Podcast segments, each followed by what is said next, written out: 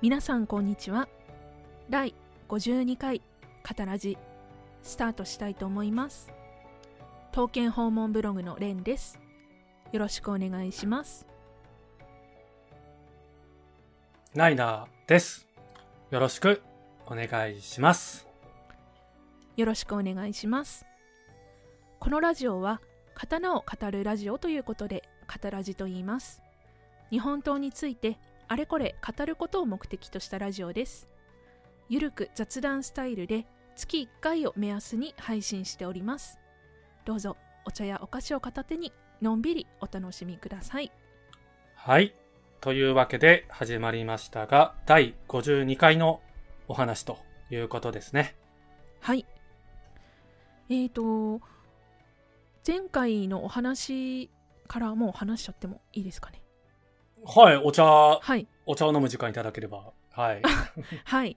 えっと、前回のラジオでは、あの、東京国立博物館の特別展についてですね、あの、お話しさせていただいたんですけれども、はい。はえい。っと、今回は、あの、もうもう、なんかメインに行きそうなんですけれども、なんというか、そのはい前回話した、はい、東京国立博物館のすべてという、あの、特別展の、うんと、予習を前回しまして、今回は、うんと、その答え合わせ、感想を話していく回になりそうなんですけれども、はい。そうですね。あの、はい前回が第51回でして、えーこの時がじゃあどんな話したのかなっていうのは、その、東京国立博物館の話をしたと。うん。はい、で、それは特別展に国宝の品物がゾロッと、ずらっと並ぶぞということで、えー私たちは特にその、刀の話、刀剣の話をさせていただきましたということですと。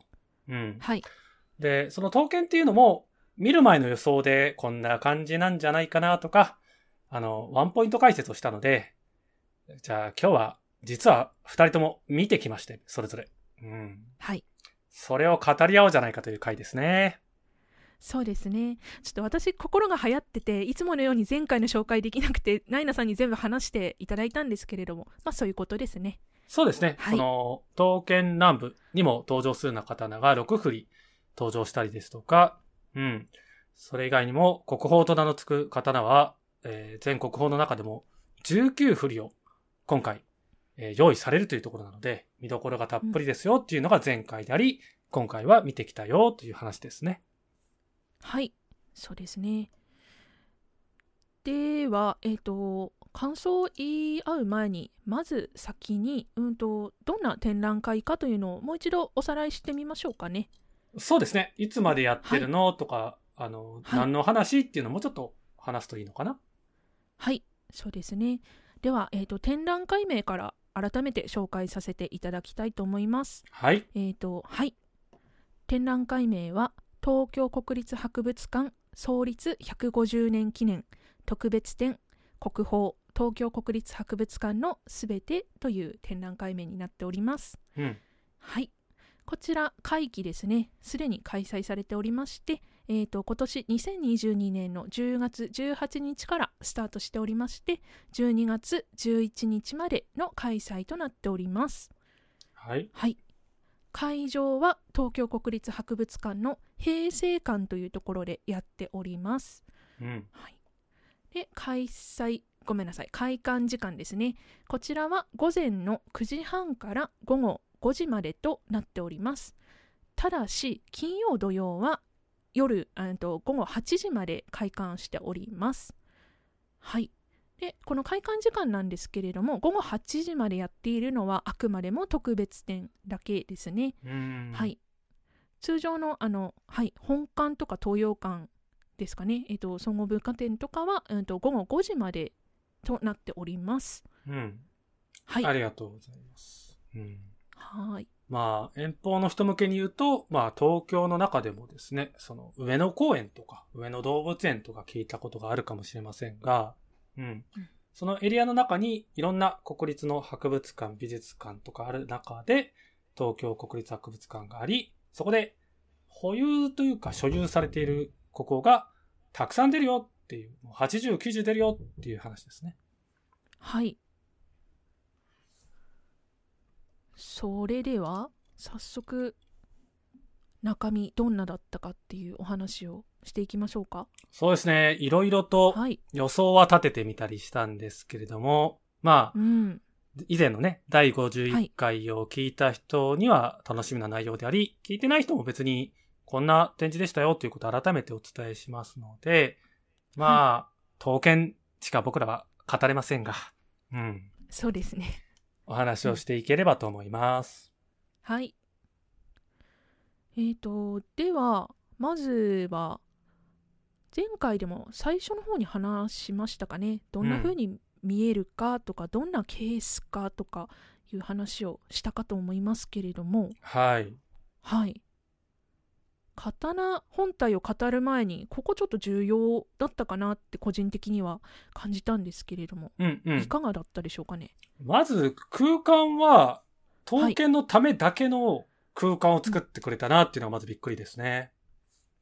そうですよね。うん刀剣はもう刀剣部屋という一つの大きい部屋に全てまとまって展示されてましたよね。そうなんですよ。うん。はい。それがあるからこそ、ライティングとか、その全体の雰囲気っていうのも、すごくこだわられていたのかなっていうふうには感じておりましたね。それは、他の部屋の明るさとは違っていたりしましたので。はい。うん。そうですよね。こだわりっていうワードがまさにそう思いました。うん。うん。あの、暗かったですよね、すごく。そう。うん。うん他の部屋、先ほど言ってる部屋っていうのは、平成館ってその、2区画ぐらい、4部屋分かなうん。はい。で、分かれる中に、一部屋丸々刀ドンっていう部屋があるんですよね。うんうんうん。で、他は普段見る美術館、博物館のイメージの明るさ。うん。はい。なんですけれども、この刀剣に関しては、入った瞬間暗いなって感じる照明でしたね。そうですよね。もう部屋全体が暗くて、うん。刀にこうもうピンポイントで当ててるぐらいのそれだけの照明という感じなんかスポットライトって言いたいぐらい。うん。はいなんか暗闇の中に光が差し込むと、そこにはずらっと並んだ刀たちがっていう雰囲気でしたね。そうですね刀だけが浮かび上がってるようなうん。感じうんうでん。すねうん、なので、想定していたガラスケースとしては、こう、広々と、うん。まあ、途中切れ目の、ガラスの切れ目が見れるような角度になっちゃうのもありましたが、はい、全体的にはその広い空間のガラスケースを使っていたのかなと思いますね。うんうんうんそうですね実際こう見た感じの感想なんですけれどもはい。どうどのように感じましたかまあ、その照明に対して僕は、ツイはッいターでもつぶやいたんですけど、はいまずベストを尽くしたなっていう感想でしたと。うんうんうんうん刀剣のためにこうするといいだろうという、まあ、思考がちょっと読み取れたのかなって思いましたと。うん、はいで、次に、大体高さを気にすると思うんですね。ええうんええ刀剣を見慣れてない人向けに言うと、その、身長によって、刀の見える角度ってだいぶ人によって感想が変わるんですよ。そうですね。うん。で、僕は155センチラインを、あの、目元にしてたんじゃないかなって推測しつつ、うん。波紋を見たければ、その中でもしゃがむっていう感じでしたね。はい。うん、そうですよね。やや低め、低めってほどでもない、あ、私の身長のせいかもしれないですけれども、はい。はい。えっと、私、スニーカーで行って、身長162センチなんですよ。うんうん。それで、うんと、大きく動いたりはあまりしない少しかがむ程度で結うん構このライトが当たってるところが見えやすいかなって思いましたね。なるほど、なるほど。うんうんはい。あとなんですけれども、はいあのすごくこだわっていたというところうん。が、あの刀剣って明るいの明るいところで見るのがベストじゃないんだなっていうのをすごく感じたんですよね。へえ。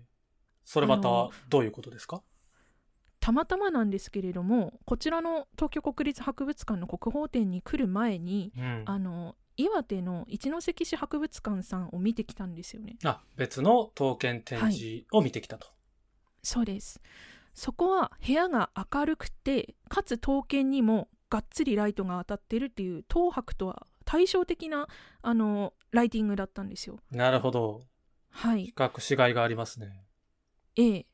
えそれを見た後、東博に来た時に、やはり、あ、暗いな、どうやって見ればいいんだろうっていうふうに最初感じたんですよ。うんうん。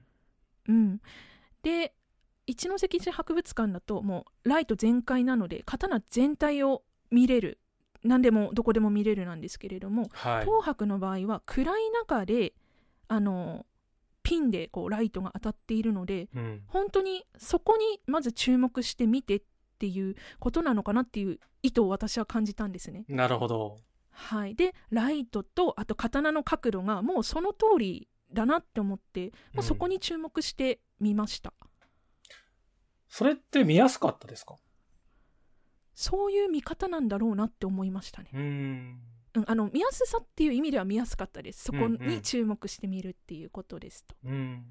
はい。なので、今お聞きうんくださってる方も、どういう見え方するのかなって気になってるとは思うんですけれども、うん、まあ、二人のお話を重ねていくと、こう、見やすい方ではあるんですかね。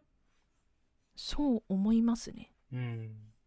ただあのいつもみたいに刀全体を隅から隅まで見ようと思うと、ちょっと思い通りにいかないかもしれないと私は感じました。そうですね。あの、はい全体が当たってると、端から端、つまりは、切っ先である先端から中子の部分まで。うん。うん、もっと言うと、見る角度もいろんな角度から見たいなっていうことに、こう、対応しているのかなってイメージがあるんですけれども、うん、なんていうか、正面立って、対峙して、刀の真ん中に来た時に当たってるライト、だいたい2箇所のピンポイントを見ようって感じがありましたね。うん、そうですね。うん。だから、真ん中ってイメージが強い気は僕はしましたね。はい、うん、そうですね真ん中とあと、まあ、その刀のハイライトに照明が当たってるようにセッティングされてるのかなおというふうに感じましたかねじ。ゃあ、そこも、後で感想なんかの話をするときに、じっくりとはい、お聞きしようかなと思いますので、お願いします。はい。はいじゃあ感想をそれぞれう言っんて。いきますか。そうですね。今言った状態でどのように見えたのかっていうことを、はい、まあ、大体並び順でいいのかな見たよっていう巡回するイメージっていうんですかね。うん。そうですねあの、展示室入って順番に見ていく。別にあの、この順番で見なければいけないっていうのはないんですけど、うん大体入り口入って自然とこう見るだろうっていうイメージを、目録を頼りに現地の情報をお伝えできればって感じですかね。はい。じゃあ、まず一番最初は、うえっ、ん。と、入って正面にある太刀になりますね。入って正面、はいその入ってっていうのは、刀剣の展示のその専用の部屋があって、で、はいちょっと物販とも重なる入り口なんですけれども、うんう。んうんその平成館の中でも、その、はい刀剣だけに今から絞った話をしますが、その入り口入ったらまず暗くて、同時切りが見えると。そうですね。同時切り安綱がまず一番に見られます。うん。はい。映りとか見えましたか映り見えました。うん。見えたけど、普段の照明より控えめかなうん、うん、うん。と思いました、ななんでかっていうと私にはあの歯ですね歯肌にあるあの 2A はのい。輝きの方がより目立って見えたからかな、まあ、そうですね。同じ感想で、170センチ台の人が、私が背伸びをして、はい180センチぐらいの角度で見ると、一応、上側である写りはちょっと見えるかな、ぐらいかな。胸側かな。うんうんうんそんな感じです。けれどもね見える。うん。見えそうるですねけれどもっていう言い方が正しいと思います。はい、ううんん、じゃあ、ワンポイント解説のように、前回のお話の写りは見れそうだぞと言いつつも、ちょっとはい波紋によるのかな。うん。そうですねあのすごいラメラメうんした感じ、肌のそのはいはいは輝いきを見てほしいなって個人的には思います、なるほど本当綺麗だったのでうんはいじゃあその刀の輝きを同時切りで見て、次はどうでしょ次はうんと順路で言うと右側に進みますねう、うん、壁沿いに進むと右側に行くとえっ、と友成はい。ありますねは小い備前の友成。そうですねうん。うん。友成は、友成は、私姿しかあまり見てなかったんですけれども、なんかあの、と得意な友成と得意じゃない友成があるので、とりあえずこれは好みだな、ぐらいの感じでしなたるほどね。。僕はうん。前回も言った比較をしようっていう形で見ると、はい。小備前の友成と隣の小備前の大金平。うん。ええ。と比較して僕はワンセットで見ましたね。あ、私もそうかもしれないです。うん。言われてみれば。うん。つまりはワンポイント的な解説も言ってた通り姿の比較ができたし、はい。細身と大きいなって感じる、その大金平を初めて見た感想、どうぞ。ネタバレしたくなかったって思いました。ネタバレっていうのは、あれあの、あ、あれ、あれです。な、なんかネタバレってなんだろうって思って。はい、あの、ネタバレっていうのは、もう、刀剣乱舞で大金平という刀を散々知ってしまってる。本でも解説読んだし、あと、大金平っていう、こう、刀剣乱舞のキャラクターとしても知ってしまっている状態でない、何も知らない状態であの太刀を見たかったっていう感想を抱きました。あーあいろんな情報が耳に入った状態の想像で見ちゃったから、はい。ギャップありまし たか、ギャップはなかったですあもーう思った通り過ぎて 逆に何も知らないであの太刀を見たら本当に先ほどの友成との比較もそうなんですけどうん全く身幅あのは刀の幅ですねうん幅が違ってなんじゃこりゃっていうコントラストがあるじゃないですかあのは二い人がはいはいはい。はいそのギャップをねやっぱ見に行った人に楽しんでいただきたいんですよ、うん。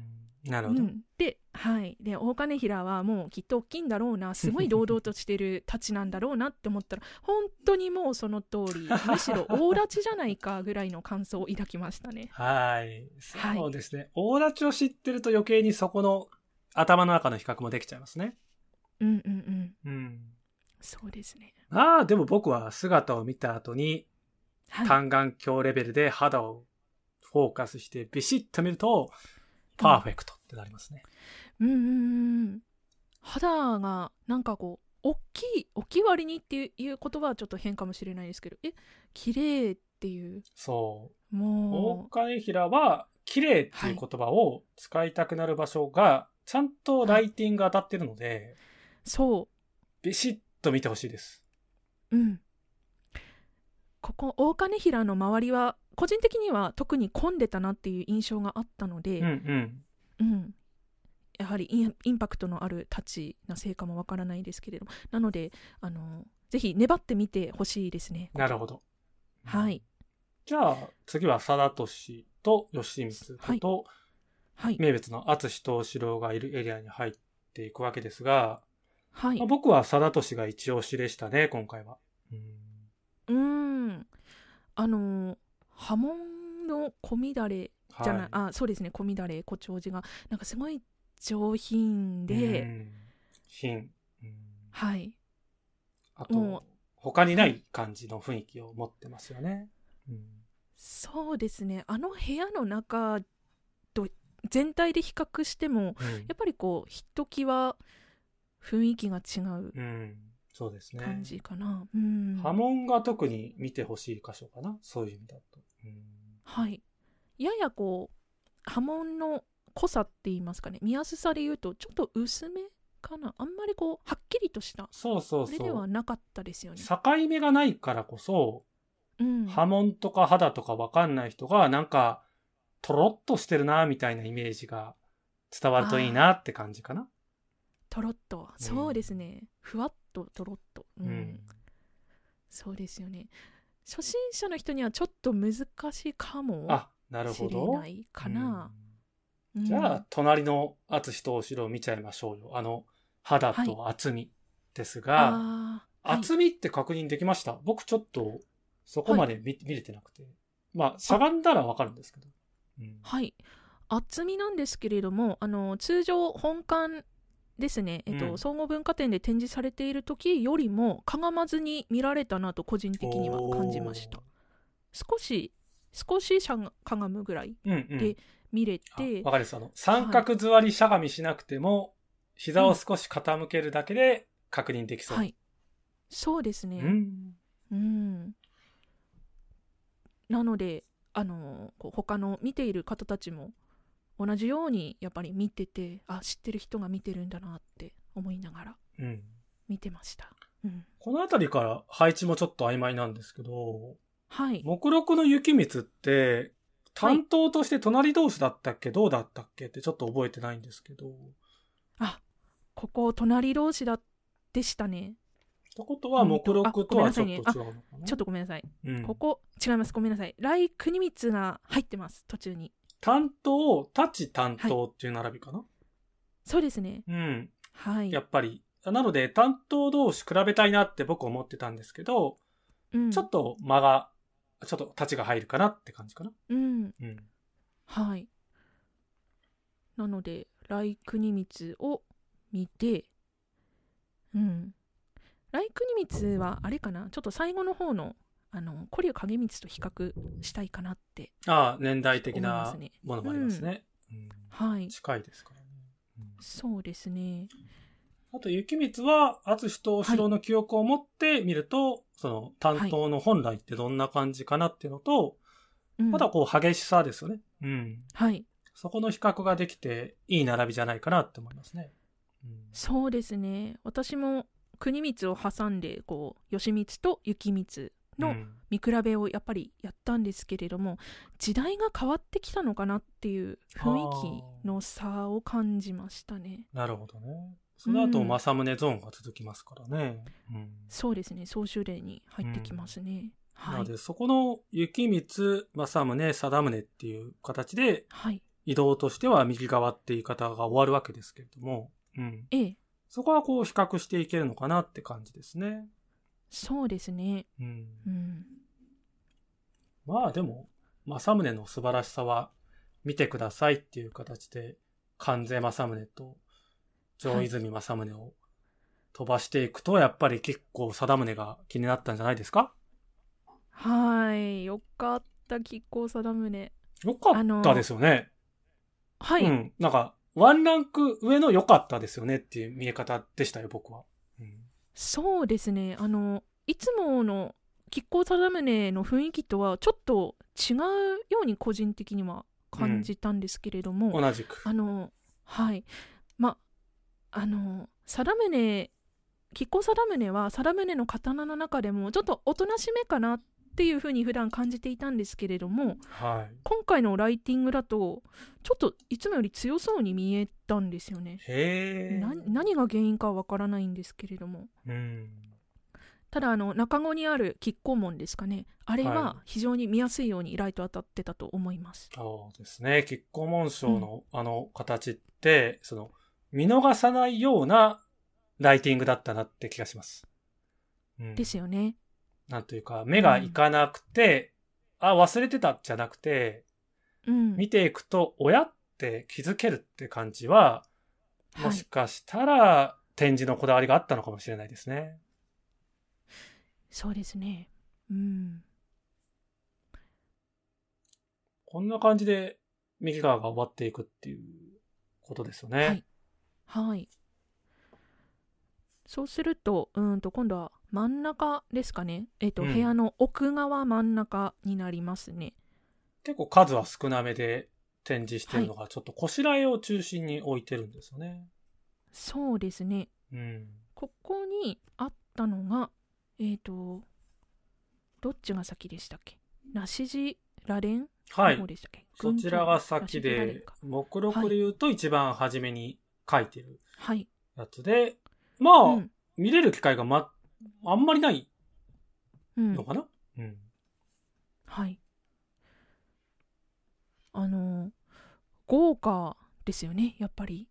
あの、表紙みたいなイメージがあったんで、僕はあの、豪華さって。うん。はい。関東カラーみたいな。うん。あー、そうですよね。なんていうか、うんそういうそ、その豪華さをはっきりと見れたっていうのはちょっと嬉しくて、ううんん。結構やったなやっぱ国宝展だなって、テンション上がったのはここでしたね。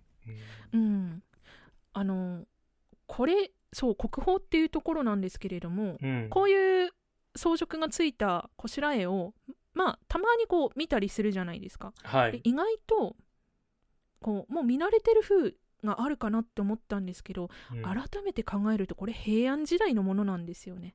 剣、飾りたちではなくて飾り剣ですからね。うんう。なのでそう考えたらこんな状態で残っていられるもんなんだなっていううん。ことを感じました。あの、だから見逃しがちなんですけど、はい。実は刀剣っていう僕らがつい見ちゃう部分と違う角度で考えたときに、はい。これを見る機会はめったにないって思った方がいいですね。うん。うん。見れたのか。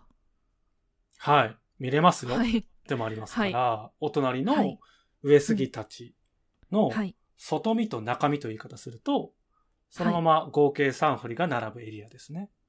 あそうですね。うん。上杉たちよかったな。そうですね。期待していた、はえー一文字の一という字がピシッって入ってましたね。その、記号のよううにんピシッって目に一ってありつつ、その中身、中身じゃなくて外見を多分強調しているのが国宝ですけど、そのはい中身も負けず劣らずって感じでしたね。そうですね。うん。このタッチは普段はあの2階、本館2階で見ることができるあんですけ東れど京も。国立博物館でも一応たまに展示してますね。そうですね。そこで見るよりも良かったと思いました。うん。特に注目したいのは、カマス喫茶機である喫茶機の鋭利さがより他のに比べると分かりやすいぐらいビシッとしてましたね。ああ、そうですね。うん。そうだ。カマスキサキなのって他にありましたっけ今回。ないですね。ないか。う。うんん。それだけ、そういった飾りたちとかに収められてるような、つまりははい奉納されてそうな、使われてなさそうな刀っていうものと、うんあれもしかして実戦で使ってたのかなっていう刀が一堂に並んでる場所ではあるので、おお比較してみるのもいいっていう意味だと見てほしい箇所かな。ー。うん。そうですね。うん。はい。じじゃゃあ、あ、はい。正面、右、奥、上的なイメージ。まあ正面って言い方すると、残りは左端になるのかな上から見た図で言うと。うん。入り口。そうですね。うん。半時計回り左側の壁沿い感じの。そうですね。壁沿い。そうですね。はい。その流れだと、上杉たちの次は、えっ、と、あ、一文字が今度並んできますね。そうですね。一文字ゾーンですね。うん。そうですね。と、次、えー、太刀目助真が来ますね。うんうん。はい。で、隣に吉房、また吉房って並ぶ並びが一文字の並びだから、四振りはい。一文字派を見ることできるんですね。おお、本当だ。そうですね。うんできればえー比と較してほしいですね。この辺は大体年代は一緒ぐらいではありますね。うん。うんそうですね。あの、吉房が特に派手だから、はい。まあ、岡田切りと吉房、つまりは吉房、吉房って並ぶので、はい。これが比較できるのはすごく面白いと思いますよ。うん。ああ、そうですよね。うんうん、あ。まあ、結局派手派手っていう比較になるんですけど。うんはい。 そうですね。その派手派手から来て、今度おさふねが来るんですけれども、はいはいはい。おこさちらもまた派手派手ですよね。まあ、長光の国宝のたちと、同じ長光だけど大般若っていうね、号がついてる。大般若長光という比較ができますね。うん。そうですね。うん。そうだ。その比較といえば、私はあの一文字の一文字とおさふねっていう大きい比較で見ていたんですけれども、いいですね。うん。はい。あのまあその左側の壁沿いってつまり全部備前ってことですよね。全部備前ですね。合ってます合ってますう。ん。うんはい。で、あのもうどれもすごくこう勇ましい姿をしているなって思ったのは、うんなんかこうき共通しているところかなと思ったんですけれどもはい。やはり一文字の方が長船より派手じゃないですか。まあ、派手とさせる部分は波紋ということですね。はいそうですね。う。うん間違いない。はい。多分ラジオでも何度か話しているかもしれないんですけれどもあの同じ派手華やかなたちたちなんですけれども長船の方が、えー、と物打ちですね切っ先側の方、うんそちらの方になると波紋がやや穏やかになるっていうことうん。なんですけれども。も、そこも確認してきてあやっぱりそうだなって思いながら見てました。そうですね。そのあたりの特徴が、国宝であればより顕著なんじゃないかなと思っていて、ほううほう、ん。あとは、国宝になるような条件を満たしているものって結構そのまんま残ってるものが多いじゃないですか。名がちゃんと残ってるとか。うんえーそういうことがちょっと読み取れるっていうのも面白いかなと思いますね。うん、あ確かに名そうそうありますもんね。うんうん基本、ほぼ全部あるわけじゃないですか。はいそう。だから国宝でもあるんですよ。そっかあれでもすり上げられてますよね結構あの部分的にですねお札船とかはうん、うんだから、でなも名は残ってるあ、そうそうそう。その、すり上げが分かりやすいゾーンでもあって、はいうん、なんか、目の位置がめっちゃくちゃ下なんですよね。うん。はいで、でもちゃんと見えるし、あの、長光なんか、僕、文字の小ささが好きなんですけど、目の。はいあれもなんか大般若のギリギリな場所とか、うん。あおー隣の長光のサイズは、ぜひ、癖も含めて見れると楽しいかなって思います。はい癖ねうん、うんうんで、古流影光で終わりかな左は。そうですねラスト比べられました、来国光の話がありましたけど、はいさっきの。うん。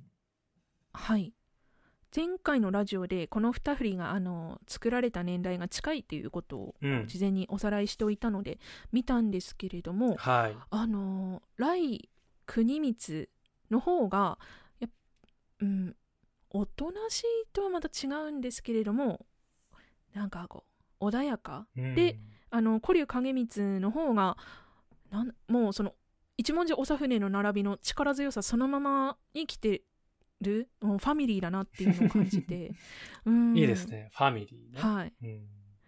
でライはあれは総州殿になるかなでも京京都山城殿どっちになるんだろいや山城で合ってるんですけ山城ど伝か、な時代うがん、その大人にあったように、総集伝に突入していくって時代ですね。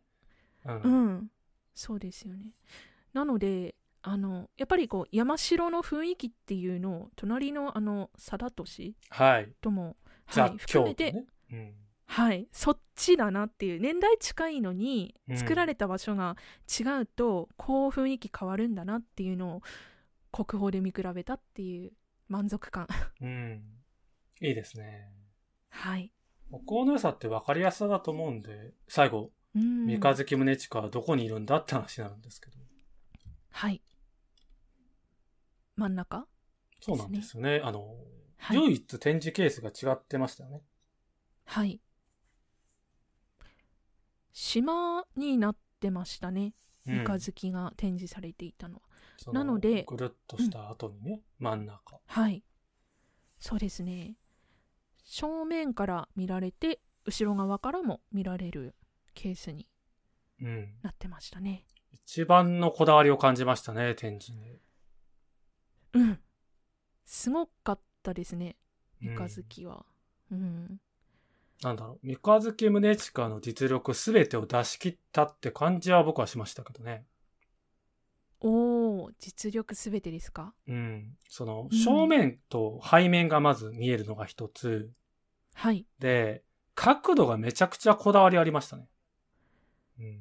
それは打ちのけを見せるという意味でしょうかね。はい。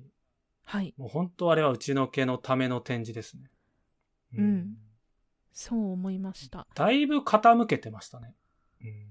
刀。寝てるような感じですよねそう。寝てるに近いのは、後ろ見ればそれがよくわかり、はい。寝てるってことは、こう、なんだろう。うん、物差しみたいな立て方、物差しは立てたようなイメージを持つと、もう、パタンと倒すぐらい立てるような角度が、背背面からよりわかるんですよね。うん、はい。つまり背の部分が見えるっていうんですか。ううんんうんうんうん。背面イコール後ろの刀の面が見えるんじゃなくて、前に対して背面の展示から見ると、そのもう背が見える。うん胸胸の部分。刀の胸が見えちゃう。つまり厚みが分かっちゃうってレベルが、あはい。あれは本当にすごかったですね。その、尖れっぷりというか、こう、細さというか。うん。あーあはいと、誉れ傷も実はあるって話は仕入れてたので、はちょっい。とした戦いの後かもしれない傷っていうのを分かって、はい。前も後ろもでしたね。うーん。いや、私ちょっとその厚みに注目するの忘れてたな。あの、見てたけれども、はい。専門的なこと言うと、中子の位置がはい。厚みの元の位置なんですよね。うん。うんうん。で、尖れると、そこの厚みよりかは薄くなっていくんですね。残りの部分。はい。それがよくわかりました。おお。もう、薄かった。薄いでとすうね。ことうん。ほう。先端が特に薄いですね。へえ。ちょっと、注目ポイントですね、それ。はい、後ろからはね、うん、めちゃくちゃ空いてるんで。確かにで。正面はやはり人がね、そたくさう。んいますよね。後ろはライトが当たってないけれども、うん。三日月宗近の背中が見えるぞっていう気持ちで行ってほしいですね。おお。はい。後ろも見て、えっ、と、内の毛も見て、あと、湯走りでしたっけはいはいはい。えっ、と、切っ先側の方になんかこう、もやもやしたうやん。つ。あ、見えましたあれもようんうん。ようんくうん見えたなって思って、見てました。変化をたっぷり楽しむことができるという意味だと、うん。まあ過去最高に見せ方をこだわってるなっていうのは伝わりますね。そうですね。うん、うんっていうのが大体の感想かなと思うんですけれども、はい。刀のね、ライティングの状態に合わせた刀剣の話をさせていただきましたが、いかがでしたでしょうか、うーんと、照明が面白かったなっていうのがうん。結構大きいかもしれないですね。おー。うん。なんだろう。刀本体は、まず1回以上は大体見たことあったので、そうですね。そのはい。で、大体こう良さとかも知っていたんですけれども、照明と角度に身を委ねてみるっていうやり方っあていうのを、こう、最初気づかなかったんですよ。見てる時、うん一周二周した時に。ー。うん途中で、なんでこの照明なのかなっていうことを考えて気がついて、それに沿ってみたら、ああ、なるほどなっていう、すごい、ななのであの刀が分かる人じゃない人にももうここ見てっていうところ素晴らしいところここだよっていうのをこう見せてくれてるっていうのでいいなって思いましたねそうですだから多分ね、人と一緒に行って、ちょっと小声で友達と二人でこう確認して、あれじゃないこれじゃないみたいな雰囲気のうんご夫婦だとか、なんだろう、お子さんとか、お子さんがちょっとタタッと行ってこう見て、大人も見て、こんな感じかなって言えるような僕は展示だなと思いまして、うん車椅子の人も僕は実は見たんですけど、うん。いらっしゃったいらっしゃったんですけど、その方もうん見上げる角度って、ああ、これはつまりかがんだ角度だなって僕思ったんですよ。うんはいうん。なので、子供からも見れてそう、は子供も見たんですけど、見れてそうだったし、何かそういった意味だと、こう、全員を巻き込んで、はい刀の素晴らしさを伝えたライティングだったんだなって感じました。同感ですうん。だから、身を委ねていいライティングですね。そうですねうんうんいやーそんな感じで刀を見たわけですけれども、はいどこまで見たかということだと、それぞれね、い、ろいろと行ってみた時のギャップだったりとか、うん混んでんじゃないのって話とか、うんはいそのあたりの話していこうかなって思うんで、はいなんかこう、遠方の人であるレンさんと、はいはい。まあ一応近場っちゃ近場の私で、こんな体験をしたっていう話ができればいいかなって思うんですけど、どうですかねそうですね。多う分見たシチュエーションとか、混み具合とかそうそうそう違いそうなので、うん。お互い別にぜ二ひ人一緒に見に行ったわけじゃないから、その、こんなんでしたよっていう話ができればいいなと思うんですが、はい。まあ、混んでませんでした。混んでました。思ったよりは混んでなかったけれども、やはり混んでました。ああ、そうなんだ。僕は圧倒されたからですね。混んでるっていう感想がですね。うん、おー。混んでるそれは、あれですかね。行った日が土日だったからとかですか僕は土曜日だったんで、そのあたりの詳細はおいおい伝えていきますが、はいま。あ、混雑状況の全体感だと、はい。まず東京国立博物館の入り口から入ってどんなもんでした入り口、あー。最初に通るゲートみたいなところから、うん。少しだけ並んでたかなそんなにこう行列ってわけではないですけれども、うんうんやはり通常に比べるとちょっと列があっああ。て、うんうんええでチケット確認してですかね、同じ子かな、その、うん、大体迷わずに並んでさささっていく10人列がありつつ、はいなんかそわそわと買わなきゃいけないのかなとか、時間で予約しとかなきゃいけないのかなっていう空気が、はいちらほらっていう配列でしたね。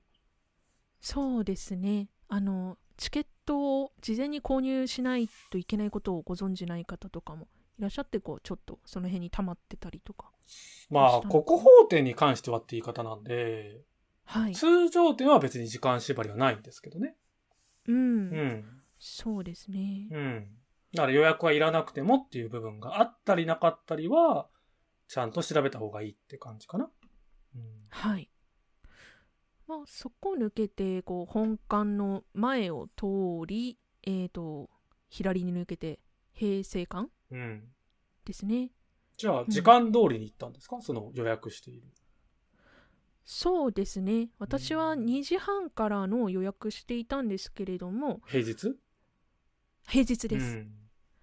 で、えーと、まあ、そう、2時半ちょっと前から、2時半の待機列ができてましたね。へえ。うん。噂に聞く、開始時間前に列が並ぶっていう現象ですね。そうですね。うんうんそっか。あ、それがないこともあるのか基本並ぶんですけど、はい。まあその時間の1時間の中で並ぶ列なので、うん。列がはけた後であれば、入れちゃうっちゃあ入れる。そうですね。確かに。たあだ、のーうん。 17時まででしょそうです。じゃあ、15時半とかの予約あった後だから、はい。まあね、あの、三1時間経ってから入れるんでしょうけど、残りうん30分とかなっちゃうよっていうだけですね。うんそうですね。うん。その2時半の待機列に並んでいたんですけれどもその1時間前の入場時間の方たちはこう横を抜けて入ってはいってたんですよね。うんなるほうどね。ん、うんはい。まあ、そんな感じで、時間が来たら、こう、なんだろう、何人かの塊ずつ入り口を通されてましたね。へえ。僕ちょっと遅れていったから知らなかったけど、遅れてっていうのはその列に並ばず入ったパターンですけど、ほうほうほう。そんな感じなんですね。そうでした。あの、うん一気に並んでいる人をこう、バーッと通すのではなく、まあ、10人ぐらい。い入れたら、一旦こうんう区切って、また何人か入れてみたいな感じですね。なるほど。じゃあ、はロいッカーに行くタイミングってどうしたらいいんでしょうえっと、その間のこう玄関を通った後にこうチケットを見せるところがあるんですけれども、はい。チケットを見せる前に缶の中に入ったらロッカーのとこに行くというイメあじゃあージ、うでっすね。かり列並んじゃったら荷物抱えたまま入りそそう思います。うああ、気をつけないと。でしかも再入場できないですよね。じゃあ荷物持ったまま列並んで、はいどうぞって言われたら、荷物のままってなっちゃうから注意ですね。そうですね。あれ2階ってロッカーありましたっけないです。ないか。 2階といっそうですよねたのは、平成館の特別展は2階ですということですね。うん。 1階であればロッカールームがある。うん。はい。で、並びは1階ですね。はい。うん。そうです。えじゃなあのでどうしたらいいんだこう、うん、えっ、とまあ玄関入ったらそのあいチケットを見せる列とかエレベーターに並ばずに先に奥の方にあるエレ、えっとロッカーに行っうんて荷物を置く、もしくは平成館に入る前に本館とか東洋館とかうのんロッカーに置く、まああとはさらに手前でどっかに置いてくるかですね。その駅とうか。んうんそうですね結構注意ですね。はい、うんうん、じゃあ、展示室の中はどうでした展示室は僕は、音声ガイドのポイントが混んでるなと思ってて、はい刀はでも音声ガイドって二振りだけなんですよね。うんうん、うん、だからまあ、大金平と三日月宗近なんですけど、はいそこはさっきもちらっと大金平混んでるなって話が平日でもあったってことは、うんまあ聞きながら見たい人はいるんじゃないかなって思いました。そうですようね。ん。だから、うん音声ガイド行く人って、他の展示の話はしてないんですけど、その、ポイントポイントで混むし、結構、たっぷりあります。はい。うん。音声ガイド全体だと。はい。現地の音声ガイドだと。はいで、現地のって言ったのは、スマホ版で一応、あの、全部、全部というか、もっと解説が増えてるパターンがあって、実は。はい。そのバージョン、ョンもあるって感じなので、まあ、うんそこはうまいこと使い分けるか当日なのかは、混み具合に関係するので気にしておくといいよって感じですね。そうですね。事前配信。あ、そっか、配信だと事前に聞ける。そうそうですよねそう。現地音声ガイドじゃなくても、スマホのアプリで実は聞けるものも用意されているっていうことですね。そうですね。まあ値段はちょっと高いですけどね。うん、豪華版って感じですよね。豪華。版ですね。うんうん。はい。あ、ちなみに私は時間がなかったので、音声ガイドはなしで行きましたね。なるほどなるほど。まあ、はい。もうささっと自分のペースで行こうと思って。あ時間も90分ぐらいでしたっけ確か。うん、想定が一応そんなことは書いてあった気がするなお一人様こう滞在時間30分でぐらいの、あうんごめんなさい90分90分で30分はうやんばいな。短すぎる見れない列の並んで30分入って30分になっちゃうんで、ま終わっあ、ちゃ そうなの、お時間は気にしつつということをすると、刀剣の展示の混み具合もいかがでしたか、そうですねうんと混んでるタイミングと空いてるタイミングというのが分かれてましたああ、あったんだ。それははい平日だからだと思ってて、僕はえもう3段、4段のレベルでしたね。列が。ええそうなんですか、うん。はだあからよく1列目に対して後方から見ようってあるじゃないですか。はいはい、はい、いや、もう、塊、塊、塊でしたね。それは大変だうん。ちなみに、平日と言われた14時半と比較して、はい同じく14時半で土曜日の場合ですね。じゃあ入場した時間帯は同じなんですね私もナイナさんも、うんしかもちょっとずらして入ったから15時台の混み具合のイメージかな。うん、おおやはり土曜日かあと日曜日は混んでるんですね多分日曜日も。うん、私見たのは最前列でみもう何周かしてあとこう今度は一歩離れてとかも見たんですけれども、んんん一歩離れてでも目の前に全然人いない時もありましたもんあら、はいすごいな。僕は単眼鏡で射抜くという技しか使えませんでしたね。あーもうあの三日月は常に混んでたおどあ大金平も常に混んでたうん、けれども同時切りの前がパッと全員人がいなくて自分一人で見たりとかへえ。結構サラムーネもそんな感じでこう一人で堪能してたりとかする余裕はありましたちなねみに、亀甲定宗がなぜか一番空いてましたね。はえ同じなんでどうして多分あれが展示の何かこう、配置の妙じゃないですかね。はあなんか、断続しなくて、こう、先ほど言った右のゾーンからはい正面のゾーンに行くときの、あの隙間がちょうど何かこう、見る場所っていう空間に見えないのかな、うーんだから実は結構定宗は、左側から見放題ですね。うん左側からえっ、とあー、配置に対して、はい右側見たらみんなちょっともう次行っちゃうみたいな感じ。うんうんうんライティングがそうさせてるんかもしれないですけど。うんなるほどそっか切っ先側でしたっけ左側ってなると切っ先側ですね。うんうんうん。さっき言ったあの、確かにそう、亀甲紋章にスポットが当たってるんですよね。どっちかっていうと。うんはい。うんうんうんうん。そっか、結構そのね、混んでる 日であっても空いてる、はい空いてるというか見やすいっていうのは唯一ちょっと穴場ですね。古竜は混むんですけど、はい。古竜影光は混むのに、亀甲を定めならちょうどポカンという位置ですね。うん。うーんまあ、刀剣はそんな感じで、物販の列も皆さん気になってるんじゃないのかな、そうですね。うん。物販は、えっと、なんだろう。物販のへ部屋っていうか、会場うん、自体にはもう自由に出入りしていいような感じになってて図録が売っている図録のみの場所と図録含め全部のグッズが置いてある場所にスペース分かれてましたねえっと、図録だけ単品で買えるんですかそれって。買えましたなるほどね。うんはい。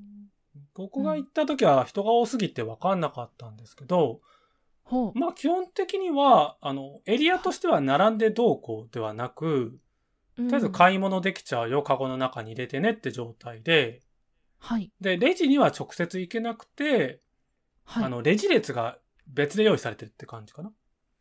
りました、うん。うん会計が専用で用意されてて、よくなんですかね、なんちゃらペイとか使えるけど、ちょうどうん電波状況が微妙に悪い場所なんで、ううんちょっとこう、焦っちゃうかもしれないですね。ペイ頼りだと。そうですうねん。うん、一応 w i f i もあるけれどもクレジットカードか現金の方が確実かなそうですね。そのつもりで行くといいのかなっていうのが物販の注意点かな。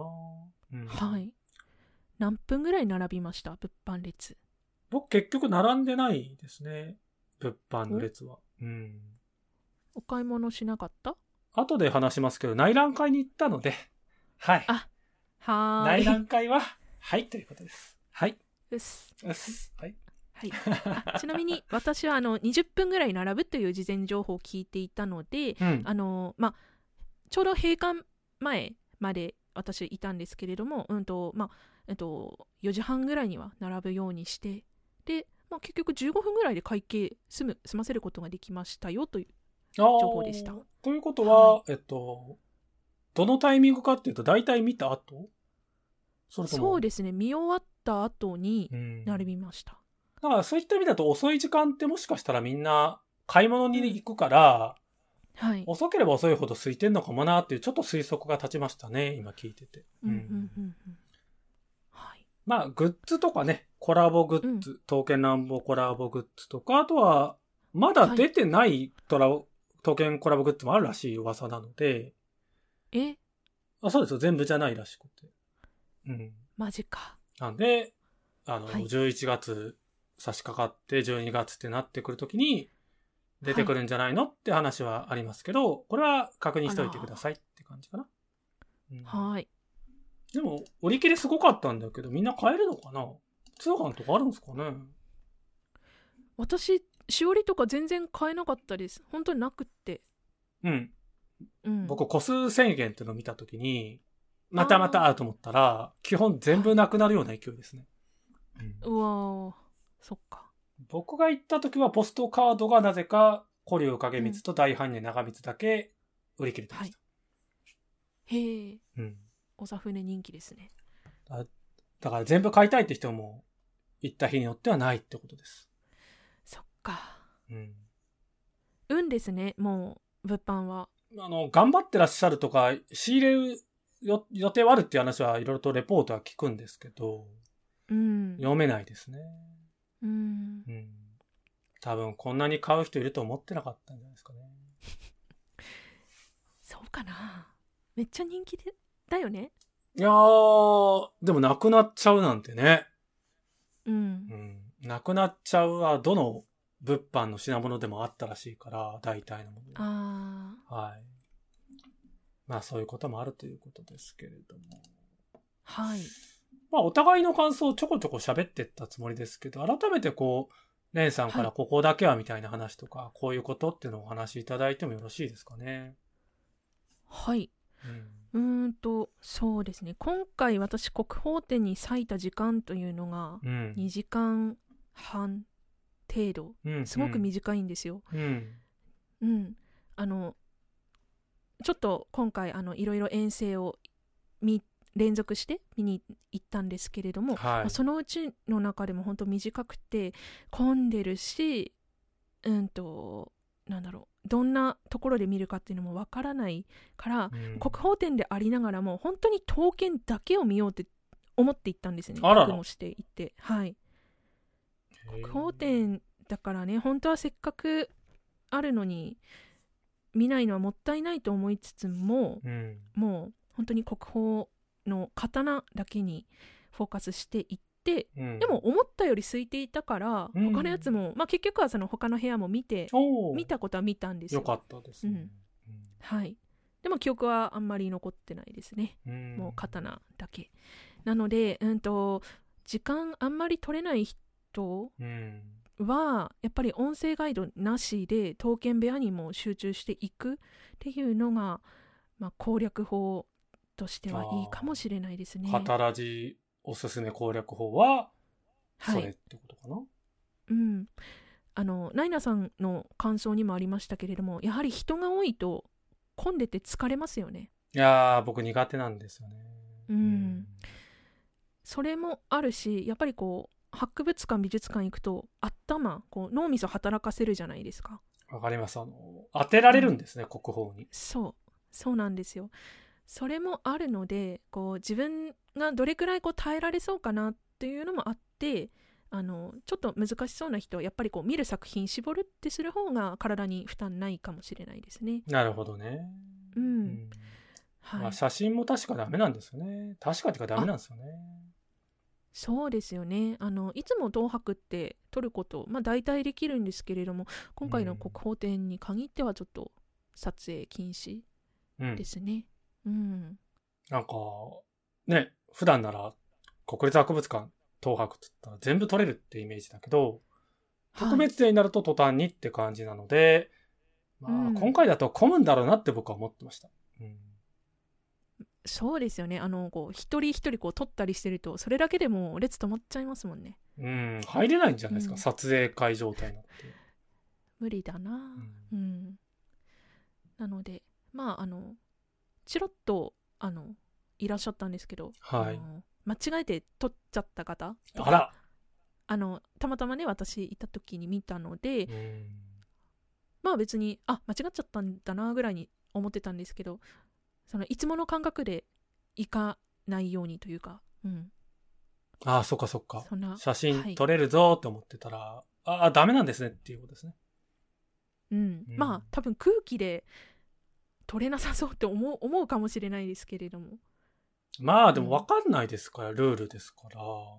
そっかやっぱ特に外国の方とかも説明をね、こう、あー看板がたくさん並んでるわけでもなかったんで、うん。うんだからついパッてカメラを取り出しちゃおうって人はいてもおかしくないのかな。うん。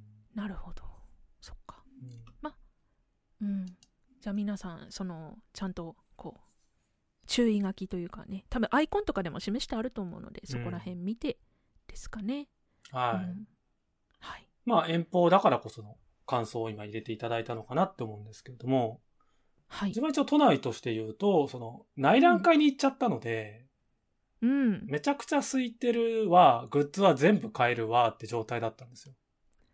いいなだから、端から端まで買おうとも買えたんですけど、わちょっとおそんな売り切れるわけないでしょって甘く見てて、はい、まあ、グッズは自分の好きなね、ものだけをチョイスして、ポストカードこれかなとか、あの、いわゆるブックマークの、その、うんしおりがこれかなとかしてたんですよね。で、統計に限らず全体を見て、ゆっくりゆっくり見て、全部の国宝展の加工と、その東京国立博物館で一応歴史も語ってくれる展示だったから、うん。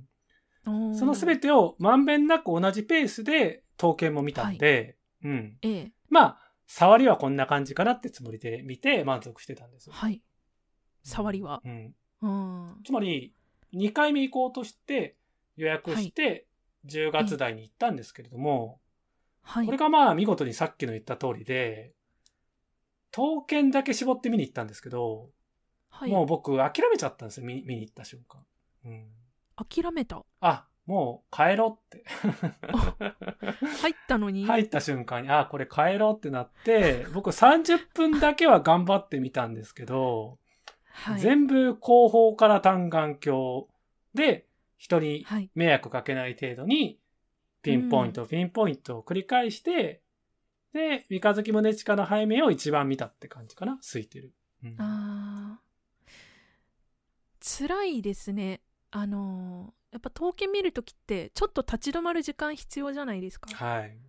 うん、でもそれでもそんな人混みの中だとやっぱ気を使うじゃないですか。そうなんですよ。そのう、んじっくり見る組だからこそ、はい。厳しいんですよ。うん。人に揉まれじっくり見ることも難しいとなるとちょっとうんうんってなりますねだ。から、チョイスが失敗したから次回は時間ずらそうって思って、もう一回チャレンジしようと思ってるんですけど、はい、まあ、グッズは売り切れてるわ、ね。うん、うんさっき言ったように。あと、コラボとかも実はね、東京国立博物館コラボで、なんかは、い。ちょっとした、なんか、ご飯とかもあるんですけど、そういったところも、あ、混んでるな、帰ろう、みたいな感じで、あの、僕は、あの、東京国立博物館全体を楽しむ中の一部に、あの、ついでに国宝展もっていうのが2回目でしたね。うん東博全体国宝展ではなくてそうそうそう東博全体を楽しむ。だからはいはい最後のメインに置いてたから、うん、疲れてたらもあるかもしれないですね。うん。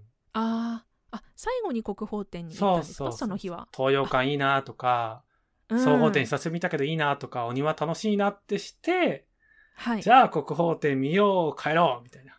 ちょっとそうですねそれだと絶対国宝展混んでるから疲れがマシになりそうんう。倍にうんそっかなので、まとめるとしたらですけど、はいまあ、どうなんですかね。見方、今の話を踏まえていくとしたら、はどううんアドバイスをもし聞いてる人にお届けするとしたらありますかアドバイスうん。まずはあのライティングに身を委ねる無理して見ないああ、はいはいはい、はいうんいいですね。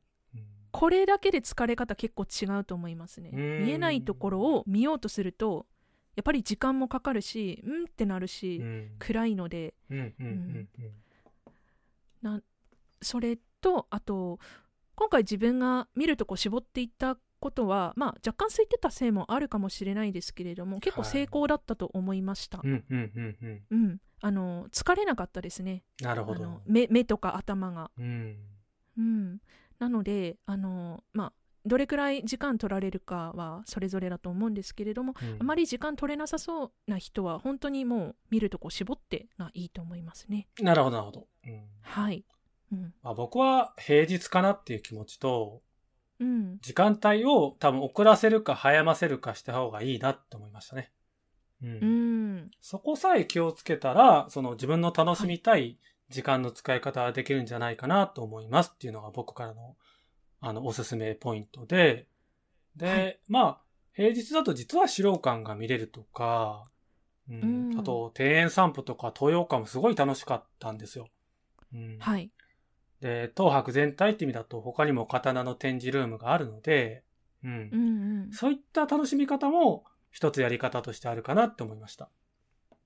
そうですよね特に遠方から来る人はやはりあの東京国立博物館って広い見るとこたくさんあるので、あのまあ、国宝展だけにとどまらずうん。他のところも一緒に見て楽しむっていうのもプランの一つに入れていいと思いますそうです実ねは私もそうでしたああ、なるほど、なるほど。その、絞った上で見たいところをここ、ここってしたってことですね。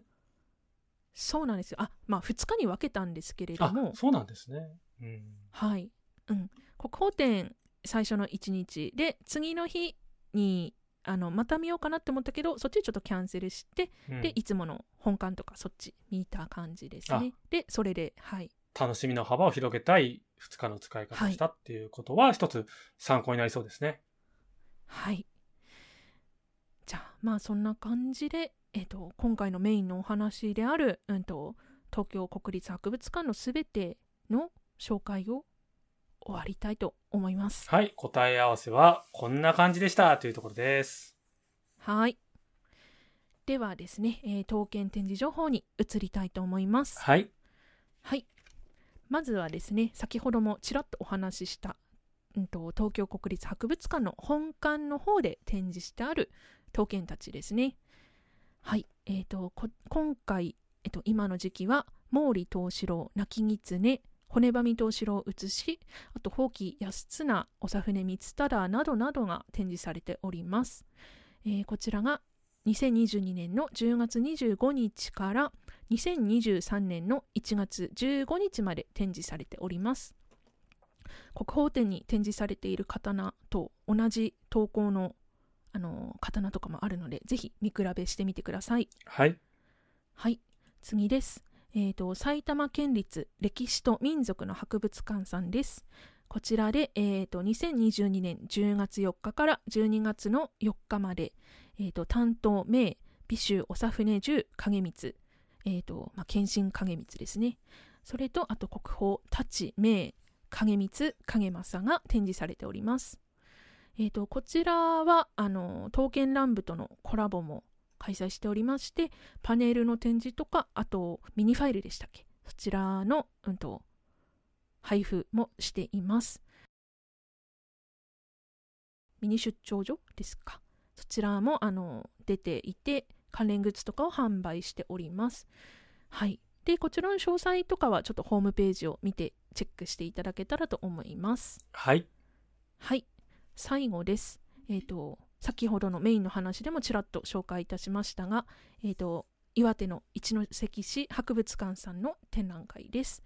えっ、と、一関市博物館25周年記念企画展、皇室と日本美、えー宮内庁三の丸肖像館収蔵品と岩手という展覧会を開催しております。こちらが2022年10月1日から11月の27日までです。えっと、前期と後期で刀のあの裏表を入れ替えしております。現在は後期になっておりますね。えー後期が11月1日から27日までとなっております。以上、統計展示情報でした。はい。ありがとうございます。はい。まあ、気になるのが、一関市博物館さんで何が展示されるんですかえっと、こちらで見たのは、正宗とはい。安綱、うん。安綱だっけあと、そう、あの、貞俊もあったんですよ。あ、先ほ綾ど小路、さうん、いろいろお話ししていた佐。うん。はい。あって、うんと、あと何だったっけあ、ごめんなさい。今ちょっとパッと出てこなかったんですけれども。一番有名なのが、三忠じゃないですか国宝というか、ここじゃないな、文化庁の。照明の三忠。そううん。ですね。三忠もありました。うん。あと、あれだ、備中の、うんと、えっ、と、畑だ。はいはいはいはい。わかります。なんだっけ、ううん、と、それも波紋がすごい、こう、激しくて、個人的には好きなやつなんですけど。うん森、森がつくやつ。ごめんなさい、ナイナさん。森家とかですか森家、森家。うんそれ、うん。そう、森家すごく良かったですね。うん。はい。つまり、めったに見れない、あの、宮内庁三の丸書道館の収蔵品が、はい。なぜか一度石博物館で見れるし、うん表も裏もの裏がということなんですけど、すごいですね。うん。そうですね。うん。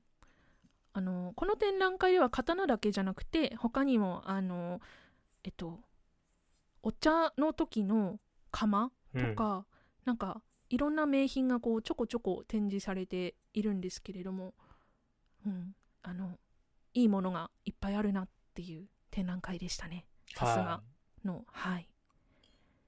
では、刀剣展示情報は、いろいろと想像も膨らみますけれども、はい東博、また行きますか、うん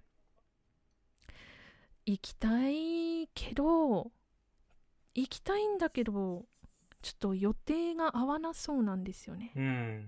12月まであるけれども。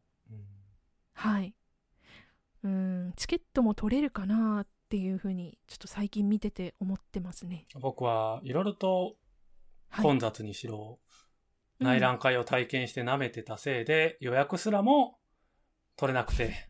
うん。おうだから、取れてないんで、次、はあ気合い入れない限りは、あの、挑戦権すら獲得できませんね。そっか。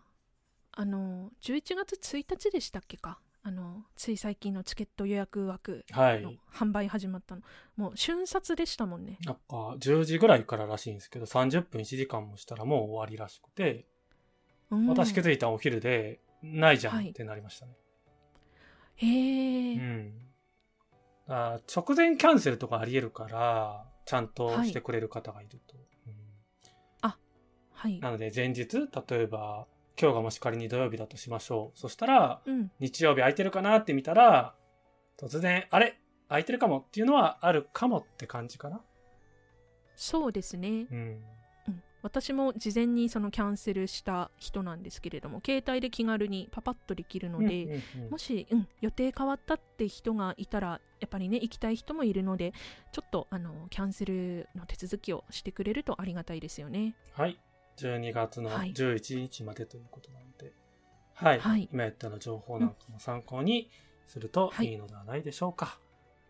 はいじゃあねこんな感じで私たちの、えー、と東京国立博物館のすべてを紹介する回でしたはい第52回「カタラジ」ありがとうございました次回もよろしくお願いいたしますありがとうございました。